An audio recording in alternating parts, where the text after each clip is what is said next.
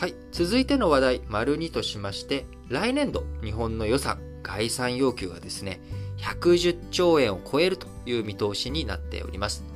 えー、政府2022年度の予算編成、えー、こちらこの8月にですね、各省庁が、あみんなこれぐらい来年度予算つけてくださいっていうのを出してくるわけですけれども、す、えー、で、にね、お伝えしているところでは、えー、安全保障関係の費用、自衛隊とか防衛庁の方、防衛省の方からですね、出てくる、えー、こういったあ予算のところがもう過去最大になりそうだというような、まあ、こういったお話はちょこちょこと出してきましたが、全体の予算規模としてはですね、110兆円を上回って過去最高となる見通しになっております。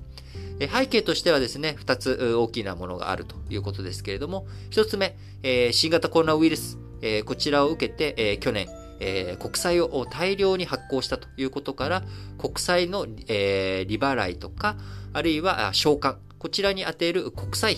費、こちらが膨張しているということが一つ。で、もう一つが社会保障費。えー、こちらが自然増をしているということが主な要因ということになりますが、えー、この他にもですね、え安全保障関係、えについての予算とか、あるいはデジタル関係の予算、えこういったものがですね、え追加されているということで、え110兆円を超えて過去最大と最高となる見通しになっております。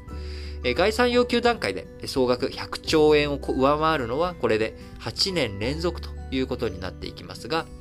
えー、財務省2022年度予算の概算要求で国の借金の償還や利払い費用に充てる国債費の要求額、えー、こちら30兆2362億円とする方針を固めたということで、えー、過去最大だったあ去年2021年度当初予算の23兆7588億円、もうね、イメージわからないですけどね、24兆円弱から30兆円弱ということ、あ、30兆円強ということで、3割弱上乗せされた金額となっていきます。えこちら要求段階でもですね、2016年度の26兆543億円を上回って、え今回の30兆円超えという過去最高の国債費ということになっていきます。え国債の発行残高、どんどんどんどん積み上がってき、えー、ていることからですね、国の借金の償還や利払い費に充てる国債費、もう膨張が止まらないというような形になっておりますが、特に去年、えー、2020年度にですね、新型コロナ感染拡大を受けて3度補正予算を編成して国債発行額も当初予定の約32.6兆円から過去最大の約112.6兆円に膨らんだということで、こちらの影響あるということです。今現状、2021年度末にはですね、普通国債残高990兆円ということで、1000兆円の大台、まあ来年、再来年にはね、もう超えていってしまうというふうに思われますけれども、えー、普通国債残高非常に大きくなっているわけです。えー、前ね、以前、えー、この新聞解説ながら聞きで、えー、解説しました、プライマリーバランス。えー、日本、あのプライマリーバランスが黒字化しない限りにおいては、あこの国債費、膨張が進んでいくということには基本的になっていきます。えー、プライマリーバランスは何だったかっていうと、ちょっとおさらいがてらあ簡単にご説明しますと、えー、国の予算、えー、国債費を除いた国の、えー、その当年度にかかる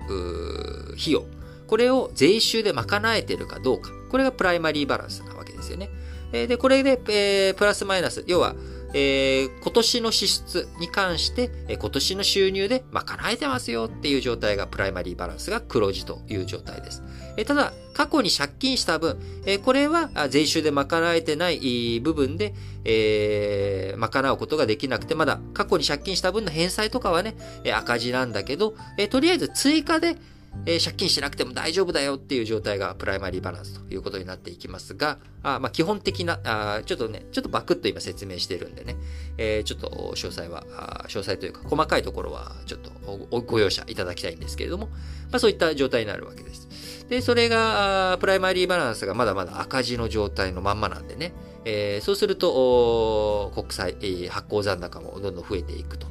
いうことになっていきますんで、えー、日本の予算、あ結構、まあ、今もね、あの、去年と同じように給付金、ばらまきの給付金やるべきだっていう声も上がってきていますが、個人的にはやっぱりばらまき方の給付金は反対で、えー、そのね、やっぱり必要な人のところに必要な支援がきちんといく形でやってもらって、なるべく国際費や予算の膨張に歯止めをかけてほしいなというところが気持ちとしてはあります。えー、当然、えー、予算どんどん膨大化していくとですね、えー、なかなか支出減らすことができない。えー、これから段階の世代が75歳以上になっていく。後期高齢者になっていく。えー、そして安全保障関係も増えていく。支出が増えていくんだけど、借金がこれ以上増やせないってなれば、やるべきことはですね、えー、増税しかないということになっていきます。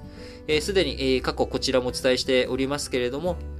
えー、介護費用に関してもね、給付費用、半分は、あ国とかからお金が出てるということで、このあたりについても、え、支出がどんどん増えていく。えー、国の方でお金が出せない部分については、40歳以上の保険料、介護保険という形で対応しているわけですから、え、介護保険とかね、こういった健康保険とかも手取り収入を下げるという意味では、まあ、税金的な側面があるわけですから、あ広い意味での増税、えー、避けられない状態になっています。えー、消費税、えー、なかなか上げられない状態の中で社会保険環境、えー、関係についてですね、えー、ステルス増税みたいな感じでね、いろんなあところのお金が上がっていくっていうこと、えー、当然あるわけです。え、そういったものでも耐えられない状態になってくれば、再び消費税、今10%、軽減税率8%というところから一段と高いところに上がっていく可能性もありますので、え、しっかりとね、予算、え、何が使うべきものなのか、え、本当に我々、え、それ、え、払ってと、国として出してって、え、要求する方がいいものなのか、どうなのかということをですね、え、しっかりとウォッチしていきたいなと思います。